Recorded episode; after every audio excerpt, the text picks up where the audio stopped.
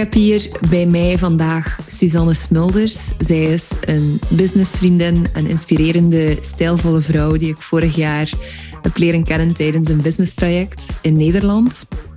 En ik wilde haar heel graag uitnodigen omdat Suzanne en ik allebei een intens jaar gehad hebben vorig jaar. En daar willen we jou dus meer over vertellen vandaag, hoe we onszelf daar eigenlijk uitgekregen hebben. Maar eerst en vooral wil ik graag Suzanne welkom heten op de podcast.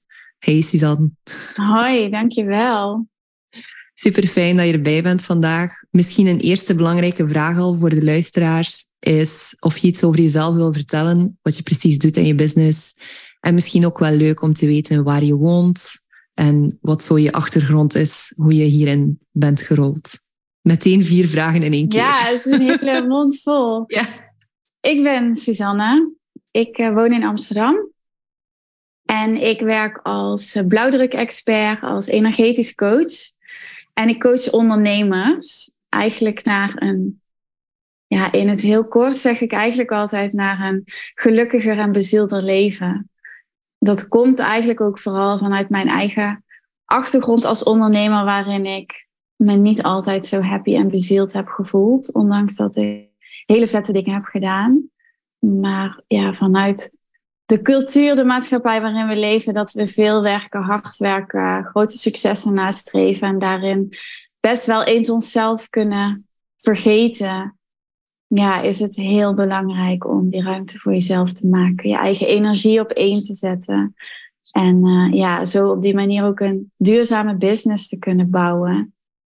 Ik doe dat uh, met een aantal methoden en tools die ik daarvoor gebruik, waaronder human design, veel energiewerk, psychedelica gebruik ik. En daar gaan we het vast later nog uitgebreider over hebben. Dan hebben jullie een beetje een idee uh, wie ik ben en wat ik allemaal doe. Ja, super fijn. Misschien over je vorige ondernemerscarrière eigenlijk. Wil je daar kort eventjes uitleggen wat je precies deed en hoe het in elkaar zat? Ja, ik uh, moet even terugrekenen. Ik denk nu zo'n acht jaar geleden heb ik samen met drie vriendinnen de eerste kledingbibliotheek van Nederland opgezet. En dat is dus een plek, een winkel waar je kleding kunt lenen. Vanuit de overtuiging dat we veel te veel spullen bezitten, ook veel te veel kleding die we zo weinig gebruiken. En ja, het hele overconsumeren en het grote afvalprobleem. Um, ja, ik denk dat veel mensen wel een idee hebben van hoe de mode-industrie in elkaar zit als het gaat om ja, misstanden, eh, gewoon gif, um, hoe mensen worden behandeld in fabrieken. Ja, en hoe wij dan kleding als een wegwerpproduct gebruiken, is natuurlijk echt waanzin. Dus mm. vanuit daar is toen dat bedrijf ontstaan, Lena. En um, dat heb ik zes jaar lang fulltime gedaan. Dus echt een fysieke plek, uh, fysieke winkel met super veel passie, super veel plezier gedaan. Ik stond ook heel vaak op het podium om ons verhaal te vertellen, omdat ik heel graag wilde dat we die industrie konden veranderen. Dat we daar, ja, wat we ook zeker, uh, waar we een bijdrage aan hebben geleverd.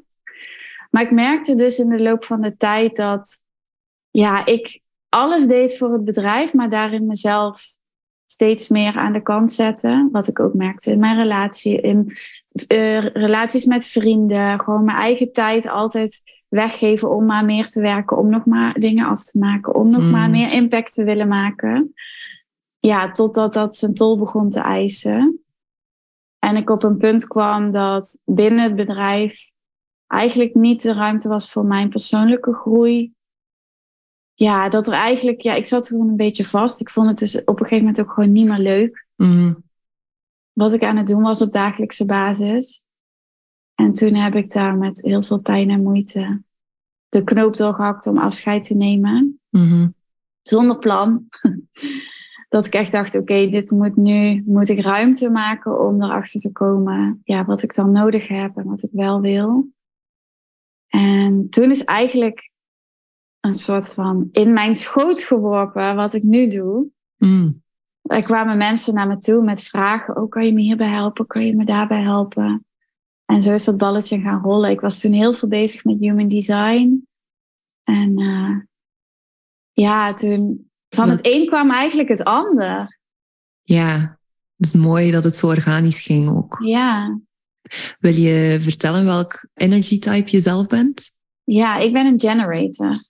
Generator, dus, ja. Uh, ja, ik heb ook heel veel energie, maar wel alleen als ik de dingen doe waar ik de passie voor voel en waar ik echt van aanga. Mm. En, uh, dat was ook wel voor mij het inzicht bij mijn vorige bedrijf, dat dat vlammetje was uit en daardoor op een gegeven moment kostte het mij alleen nog maar energie. Ja. Dus mijn design begrijpen heeft me echt wel ook geholpen om deze beslissing toen te kunnen maken. Mm. Ja. Was er één bepaald moment ook waarop je voelde van oké, okay, nu, nu is het echt tijd om het los te laten? Want op zich, zes jaar is best Mm. wel een hele Ja. periode. Zeker ook als je ja, er talks over doet en, en echt in die fysieke space ook zit en Ja. met een team werkt en zo. Ja, dat was. ehm, ik weet nog heel goed het moment. ik was thuis en ik kreeg. We hadden zo'n groepsapp en toen ging het iets over een pakketje, echt iets super onbenulligs. En ik flipte hem helemaal, ik stortte helemaal in. Ik, kon, ik was helemaal over de vlos, omdat ik zo op mijn tenen aan het lopen was al lang. Dus ik was helemaal overstuur en boos en schreeuwen en huilen. En dat mijn vriend toen tegen mij zei van oké, je gaat nu in bed liggen. En je gaat dit maar even toelaten. En je gaat er maar eens even nadenken. Want volgens mij is er wel een punt bereikt dat dit niet zo langer kan. Ja, En ja, ik heb toen echt, weet ik nog heel goed, in bed echt helemaal huilen, huilen. Dat ik dacht, ja, maar ik kan niet weg. Weet je wel, ik kan, ik kan toch niet, dat kan niet. In mijn hoofd kon dat echt niet. Mm. En dat ik na een paar uur door dat proces ben gegaan. En op een gegeven moment zag, ja, misschien is het wel echt beter. Ook, ook voor het bedrijf, Mhm. maar ook echt voor mij. ja, En eh, ja, dat ik toen echt in mezelf die knoop heb doorgehakt. Van ja, nu moet ik voor mezelf kiezen. ja. Waar, waar zat het hem in, denk je, dat het echt zo onmogelijk voelde om eruit te stappen? Was het om, omdat je energetisch zodanig Ja, erin zat? ja, dat. Maar ook de hele missie van dat bedrijf. Mm. Daar sta ik nog steeds met mijn hele hart achter. Dus ik vond het zo belangrijk wat we aan het doen waren. En zo, ja, de, zeg maar, die missie die kan ik nog steeds, als ik daar nu mee verbind, kan ik die nog steeds heel erg voelen. Maar ja, ik denk dat het zoveel van mij vergde en zoveel moest ik daarvoor opgeven dat er op een gegeven moment, ja, ja, ik weet niet, ik, ik, ik, ik was gewoon, ja, waarom ik het niet, ja, dacht dat ik niet weg kon. Ja, misschien identificeerde ik me ook wel eigenlijk echt met, met het Ja. bedrijf en met wat we aan het doen waren. En ook wel misschien de gedachte van, we hadden een team van vier founders. Mhm. En allemaal onze eigen expertise. En ik was echt ook op mijn eilandje, zeg maar, heel verantwoordelijk en heel erg belangrijk in wat, we, wat ik aan het doen was. Dat ik misschien ook op dat moment wel dacht, ja, maar dat mag ik niet opgeven, want dan valt dat weg en dan kan het bedrijf niet door. Of zo, hè. Dat, ja, ik denk dat het daar ook wel in zat. Ja, Maar ja, ik, wel- ik ademde, ik leefde dat hele verhaal gewoon elke dag. ja. Ja. Ja, dat, dat zie je ook echt gewoon nu voor de luisteraars aan je gezicht. Als je er terug over praat, dat er heel veel energie nog in zit. Ja, Dat het heel levendig voelt nog. ja. En dus uiteindelijk heb je dan toch de knoop doorgehakt. En ben je eigenlijk beginnen doen wat je nu doet. Ja. En in het begin zei je, rolde het als vanzelf, basically. Wil je daar iets meer over vertellen? Ja, ja, toen net, ik denk dat ik de periode toen ik stopte, dat ik twee maanden of zo even helemaal niks heb gedaan. En ik heb een, ehm, een modeopleiding gedaan in de richting van branding. En toen ik dus in die, die time-out periode, zeg maar, toen kwam er een vriendin van een vriendin en die ging haar business starten. En die vroeg aan mij van, oh, Suus, je hebt ervaring met branding. Kan je me niet helpen met hoe ik dat kan gaan doen? Hmm. En toen dacht ik, oh, dat is eigenlijk wel leuk. Gewoon lekker zo'n projectje, weet je wel. Toen had ik een traject uitgedacht van een paar maanden. En toen zijn we dat gaan doen. En dat liep heel goed. En toen kwam er nog iemand weer via via. En toen dacht ik, hé, hey, hier zit wel iets. Hmm. En ik was ondertussen al helemaal in het gat van human design gevallen. Dus toen ben ik dat er ook in gaan toevoegen. En ik realiseerde me, ik ben eigenlijk na mijn afstuderen altijd ondernemer geweest. Ik heb nooit voor een baas gewerkt. Ah, wow. Dus ik heb heel veel ondernemerservaring. En ik merkte ook in die sessies, in die trajecten van... oh ja, maar ik kan jou met veel meer dingen helpen dan met alleen maar je branding. Ja. Dus zo is dat eigenlijk... Ja, zijn al die puzzelstukjes bij elkaar gekomen en is dat gaan rollen. En toen heb ik ook echt een jaar lang... Ja, het ging echt vanzelf, ging super makkelijk. Heel veel klanten die echt gewoon via Instagram. Ik hoefde daar echt eigenlijk niet zoveel voor te doen dan gewoon heel enthousiast de dingen te delen waar ik blij van werd. Ja. En toen, ja, denk ik toch dat dat, ja, toen begon dat uitdagende jaar. Toen ergens is er toch in die energie iets geshift. Waardoor het lastiger werd. Waardoor ik ook meer ging zoeken van oké, hoe kan ik nou meer verdieping? Mm. Wat wil ik nou eigenlijk hiermee? En uh, ja, dus toen werd het meer een rollercoaster daarna. Ja. Ja. Die herken ik natuurlijk. Ja. Wat heeft er volgens jou voor gezorgd dat die overgang er gekomen is? Ja, ik heb daar veel over nagedacht. Ik ben er nog steeds niet helemaal 100% uit, moet ik je zeggen. Maar ik denk dat er wel een keerpunt is geweest in dat ik voelde van oké, hier zit iets, hier wil ik, ik, dit mag groter, want ik wil meer mensen helpen. Mm ga ik hulp bij inschakelen die mij kan stretchen. En ik ga nieuwe dingen proberen en ik ga kijken wat er kan, wat ik kan. Dus eigenlijk best wel vanuit een nieuwsgierigheid ook wel. En van een, een, ja, een honger om misschien ja. het grootste aan te pakken. Ja, en ik kan dus niet zo goed nog de vinger erop leggen van is dan, wilde ik te groot of te snel of te veel of zo? Maar ik denk dat in die, door, door zulke stappen te zetten, door jezelf te stretchen, ja, daar komt gewoon heel veel innerlijk werk bij kijken. Om dat te mm. kunnen, om dat te kunnen dragen, om die vrouw te kunnen zijn. En dat heb ik heel erg onderschat. En dat heeft mij best wel veel oude pijnen, oude trauma's opgerakeld. Wil je een voorbeeldje geven? Ja, er zit wel een heel groot thema afgelopen jaar was voor mij uh, mezelf laten zien. Hmm.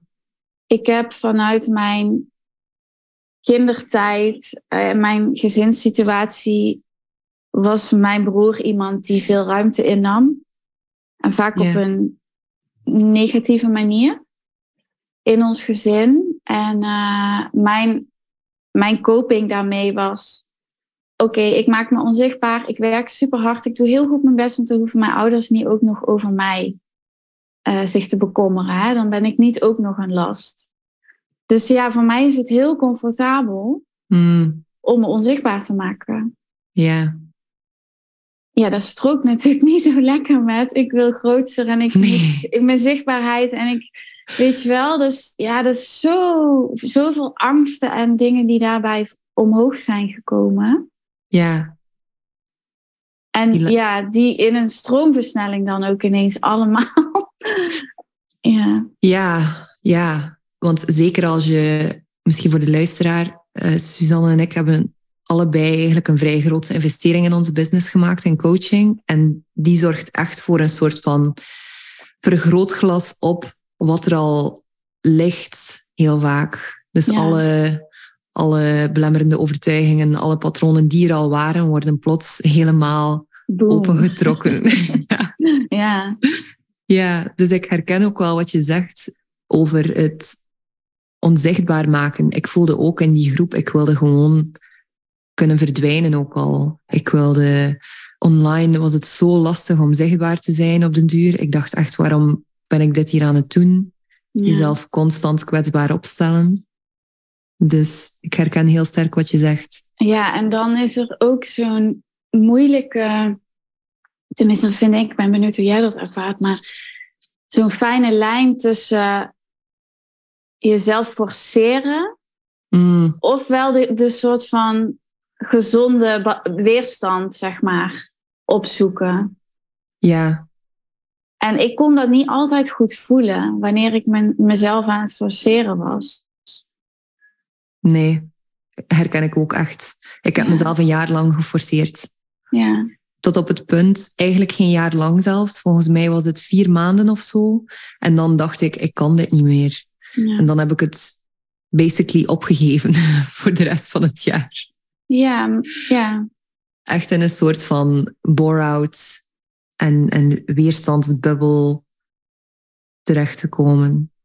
Ja, en dat is ook zo uitdagend daarin. Hè? Wat je ook zegt van, dan heb je die omgeving met bepaalde energie, met bepaalde visie, met bepaalde mensen. En dat je dan toch, althans vanuit mijn beleving, ergens daarin, want het is ook heel inspirerend en Mm. heel prikkelend.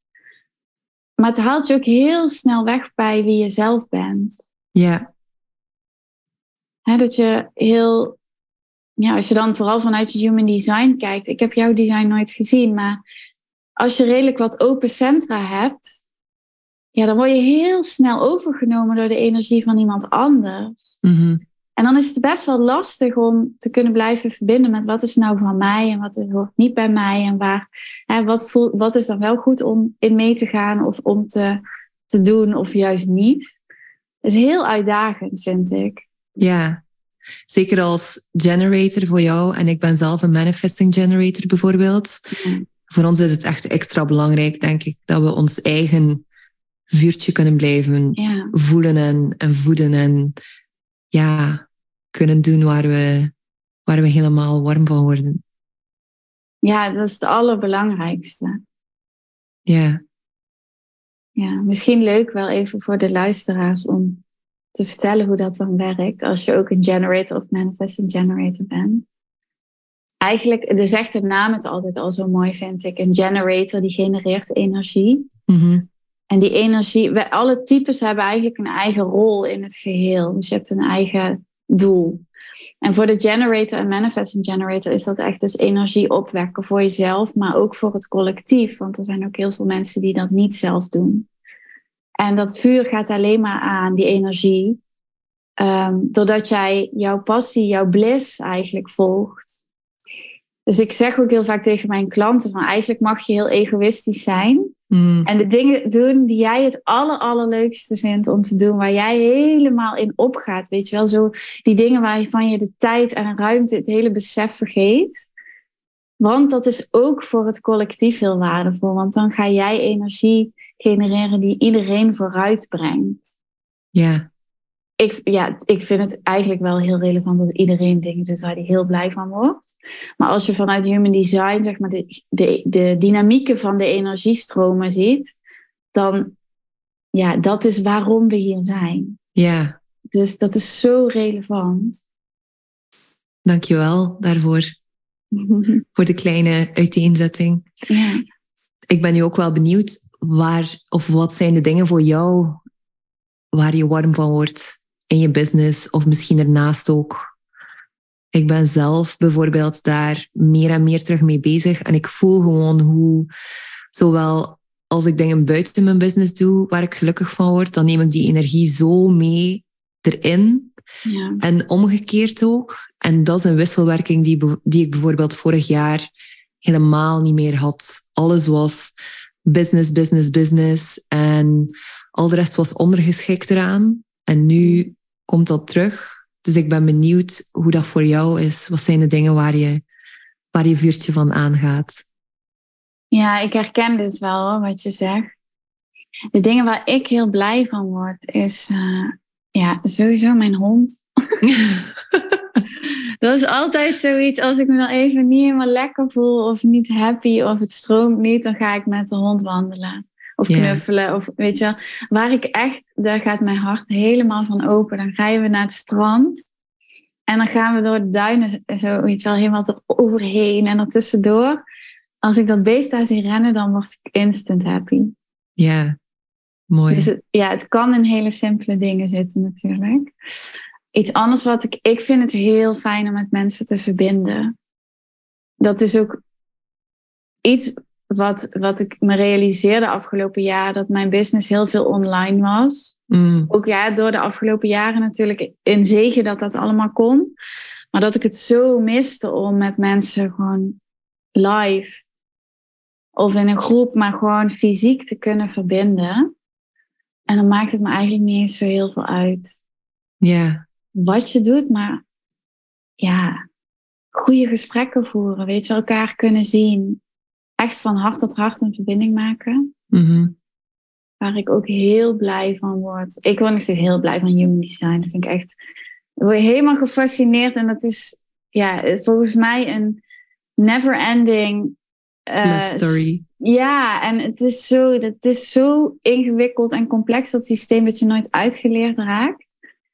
Uh, maar dat je er ook altijd dus weer nieuwe dingen in jezelf kan ontdekken, maar die dan ook heel leuk zijn om voor anderen uit te zoeken en mensen mee te helpen. Wat ik ook heel leuk vind. Ik ben vorig jaar met een opleiding gestart. En die heet Eco Intention. Dat gaat dus over het energetisch waarnemen van bedrijven en van natuurgebieden. En dan leer je dus eigenlijk de energie lezen, waardoor je kan analyseren binnen een bedrijf of een plek.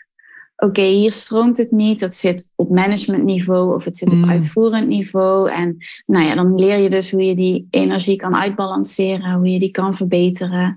Maar die opleiding is, ik ben erg praktisch ingesteld. Ja, En dan hebben we elke maand een live dag. En dan gaan we dus bijvoorbeeld de hele middag in het bos gaan we dan oefenen. En dan gaan we bomen voelen, de energie. En weet je, allemaal... dat, ja, daar ga ik wel goed op. ja. Ja, dat soort dingen. Ja. Heel praktisch dan ben je als in dat het niet te zweverig mag zijn en dat je effectief dan de bomen wilt voelen. Of zeg je van, dit is net wel te zweverig voor mij. Snap je wat ik bedoel? Ja, het, is, ja het, is, het gaat wel alle kanten op die opleiding. Maar we hebben bijvoorbeeld één keer moesten we met een boom gaan zingen. Om de trilling soort van te, ja, te resoneren met elkaar. En dan sta je daar met 15 mensen, iedereen met zo'n boom in het bos te zingen. Mooi moment van verbinding wel, toch? Ja, dat is wel heel bijzonder. Ja. Maar ja, het is. eh, ik denk voor veel mensen dit een beetje te zweverig wordt. Ik zou het wel nog leuk vinden, denk ik. Ik heb ook echt een periode gehad dat ik me zo geconnecteerd voelde met de natuur. En dan ooit drie dagen echt in een bos, of eh, ja, gewoon drie dagen gewandeld doorheen Ja. Vlaanderen. En op een bepaald moment ook gewoon bomen beginnen knuffelen. ja. Ja, maar ja, je kan ze gewoon echt voelen. Ja, je kunt ze Ja. echt voelen. Ja, Ja, super fijn om te horen dat je er hetzelfde over denkt. ja zeker weten.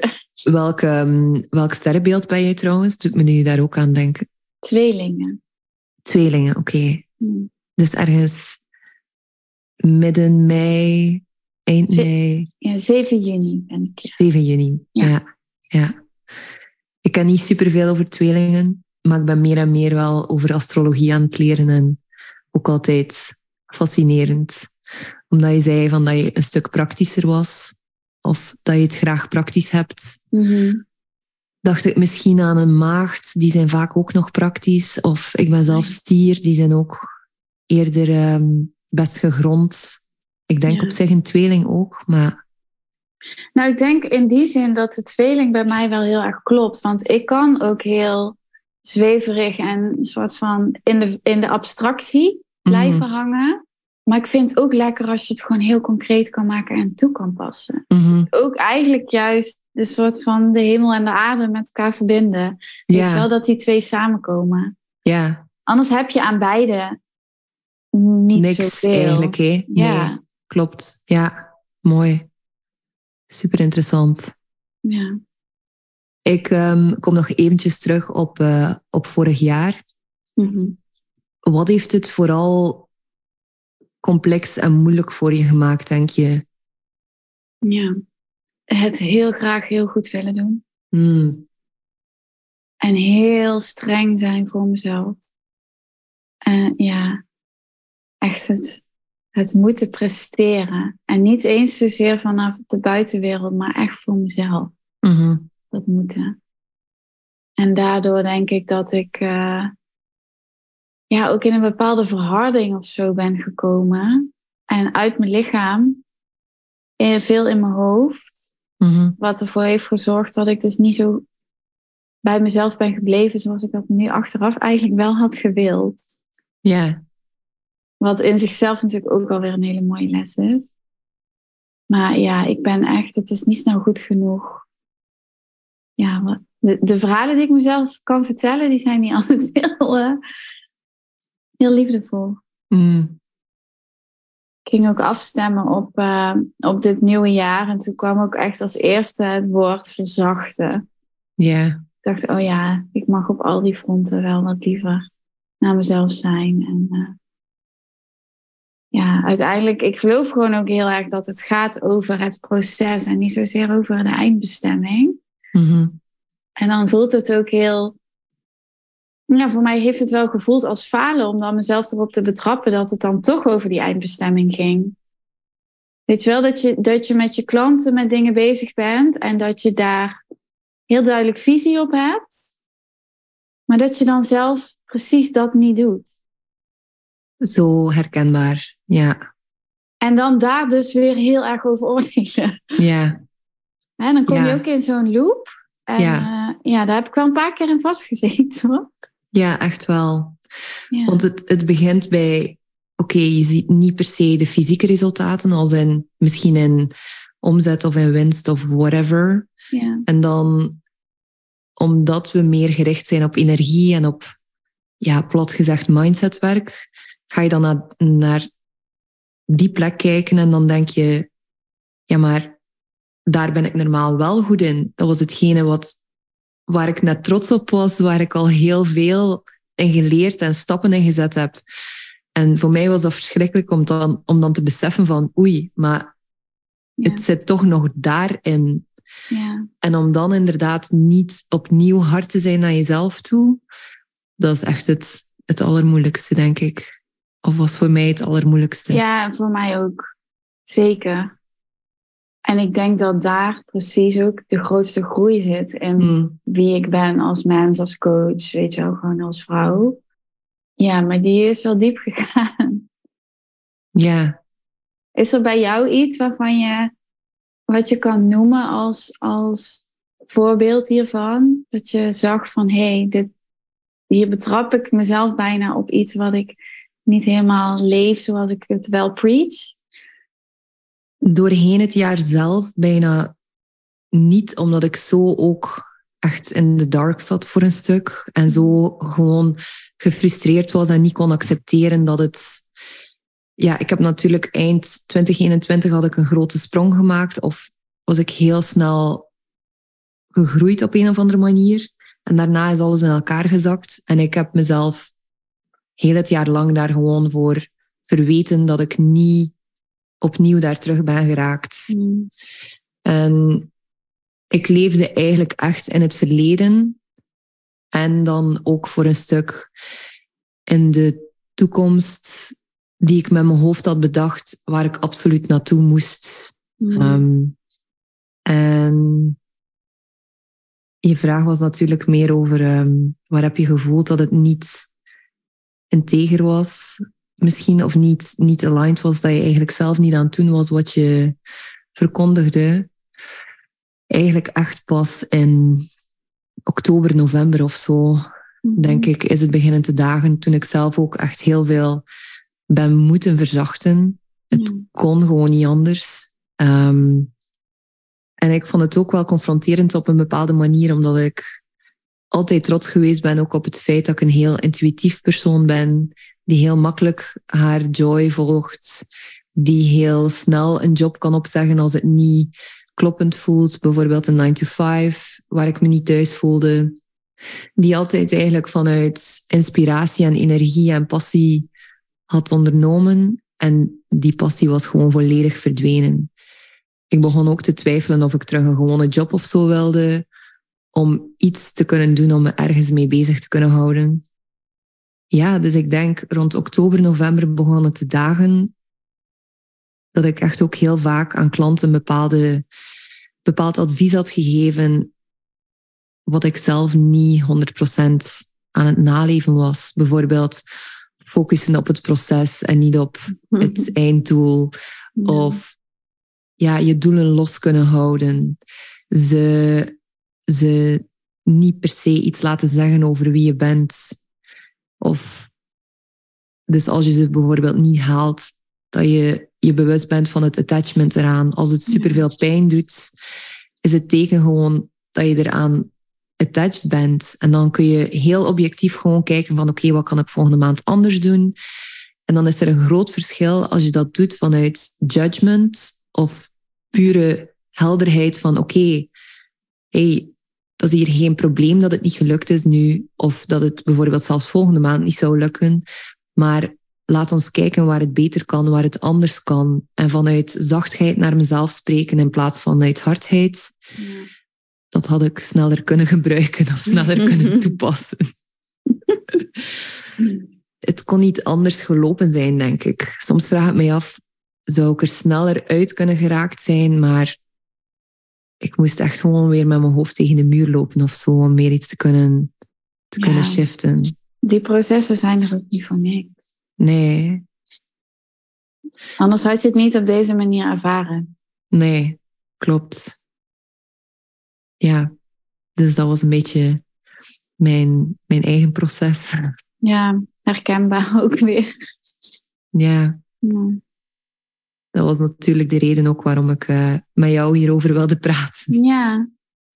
Um, een van de dingen die ik dan ook wel fascinerend of interessant vind, is we spreken over de processen die aan de gang zijn, maar het vraagt nog altijd wel een soort van bewustzijn om dan eigenlijk het proces te kunnen doorvoelen. Mm Bijvoorbeeld als je sprak over Nalena, Mhm. Dat je dan effectief op bed bent gaan liggen om echt te voelen ook wat er aan het spelen was. Ja. Zijn er bepaalde concrete practices die je zelf hebt om te kunnen voelen, om het proces te kunnen integreren, om te kunnen zien wat er voor je ligt? Ja, heel praktisch dan weer. Ehm, mij helpt mediteren onwijs naar de stilte. En wat ik dan ook altijd doe, is even gewoon bewust verbinden met mijn lichaam en voelen. Waar vraagt het om aandacht? Waar voelt het fijn? Waar voelt het niet fijn? En alleen al door daar even met je aandacht bij te zijn, komen er bij mij altijd heel snel dingen op. Of bepaalde thema's, of bepaalde vragen, of bepaalde gedachten. Waardoor ik eigenlijk al best wel snel weet, oh ja, daar zit iets. Soms is dat wat moeilijker te, te ontrafelen. En dan heb ik daar ook wel met een therapeut of zo, hè, dan schakel ik ook hulp in. Mm journalen helpt mij ook altijd heel erg om te kunnen zien wat er allemaal in mijn hoofd speelt. Want als dat maar in zo'n soort van gedachtenwolk, zo'n blur blijft, dan kan je daar niet zoveel mee. Um, dus dat helpt me heel erg om het op te schrijven. Ehm, ja, ik werk natuurlijk met psychedelica, ja. truffels. Ehm, ik doe regelmatig een cyclus microdosing. En dat helpt mij heel erg om die verbinding met mijn lichaam beter te voelen en met meer afstand naar mijn gedachten te kunnen kijken. Dus dat maakt eigenlijk wat ik net omschreef makkelijker. Ja. Um, maar ook macrodoseringsceremonies die zijn wel echt. Ja, ik heb echt de meest soort van blissvol, bijzondere spirituele ervaring gehad, maar ook de reizen waarin ik ja, antwoorden kreeg op dingen die ik eigenlijk liever niet wilde horen, maar die wel heel waar waren voor mij. Mm. dat je er eigenlijk niet meer omheen kan. Dus het kan ook best wel confronterend of intens zijn. Maar dat, dat zijn wel dingen die mij enorm helpen om dus bij mezelf te blijven. Mm En soms vraagt je hart volgen ook om keuzes te maken die echt niet leuk zijn, die je liever niet maakt. En die heel veel pijn doen en die heel veel verandering meebrengen die doodeng is. Uh, maar ik geloof wel, ik, ja, ik, ik kies ervoor om daar trouw aan te zijn. Mhm. En dat, ja, ik denk dat dat een ongoing proces is van altijd weer naar binnen. En wat je daar ophaalt, wat je daar tegenkomt, wat je daar vindt, mee naar buiten nemen. Mhm. En ja, de balans opmaken. Oké, als ik dit dus nu zo doe, of ik maak die keuzes, wat krijg ik dan weer terug in de energie en hoe voelt dat dan? Klopt dat nog steeds? En dan ga je weer terug naar binnen. Weet je, eigenlijk is het zo continu. Respanden. Ja, Ja, op en neer. mooi. Maar ik denk dat, ja, als je dit lastig vindt als luisteraar, ik denk dat het begint met ruimte maken om met jezelf te zijn. Om gewoon heel praktisch je lichaam te voelen. En heel veel mensen voelen hun voeten niet eens, weet je wel. Die zijn helemaal niet thuis in hun lichaam. Nee. Ja, en daar, daar, ik denk dat daar in mijn reis dat lijf wel heel belangrijk is geweest. Ook om beter te kunnen voelen, ook van mijn emoties. Ja. Hoe voel jij trouwens? Want ik herken ook heel sterk wat je bedoelt over in je hoofd zitten en een soort van aan het zweven zijn versus echt in je lichaam. is ook iets waar ik de laatste maanden meer en meer mee bezig ben. En ik vind het super fascinerend. Maar hoe voel jij, of hoe merk jij op wanneer je eigenlijk helemaal in je hoofd leeft en een Nou, soort van ja. aan het zweven Dat bent? ik eruit schiet. Ja. Ja, sowieso negatieve gedachten. Mm. En dan, dan komen de bullshit stories. En bij mij is het dan daardoor ook meteen een signaal als ik me gewoon niet zo blij of als ik een beetje huh, zo'n zo'n humeur heb. Is dat heel vaak omdat er verhalen in mijn hoofd ontstaan.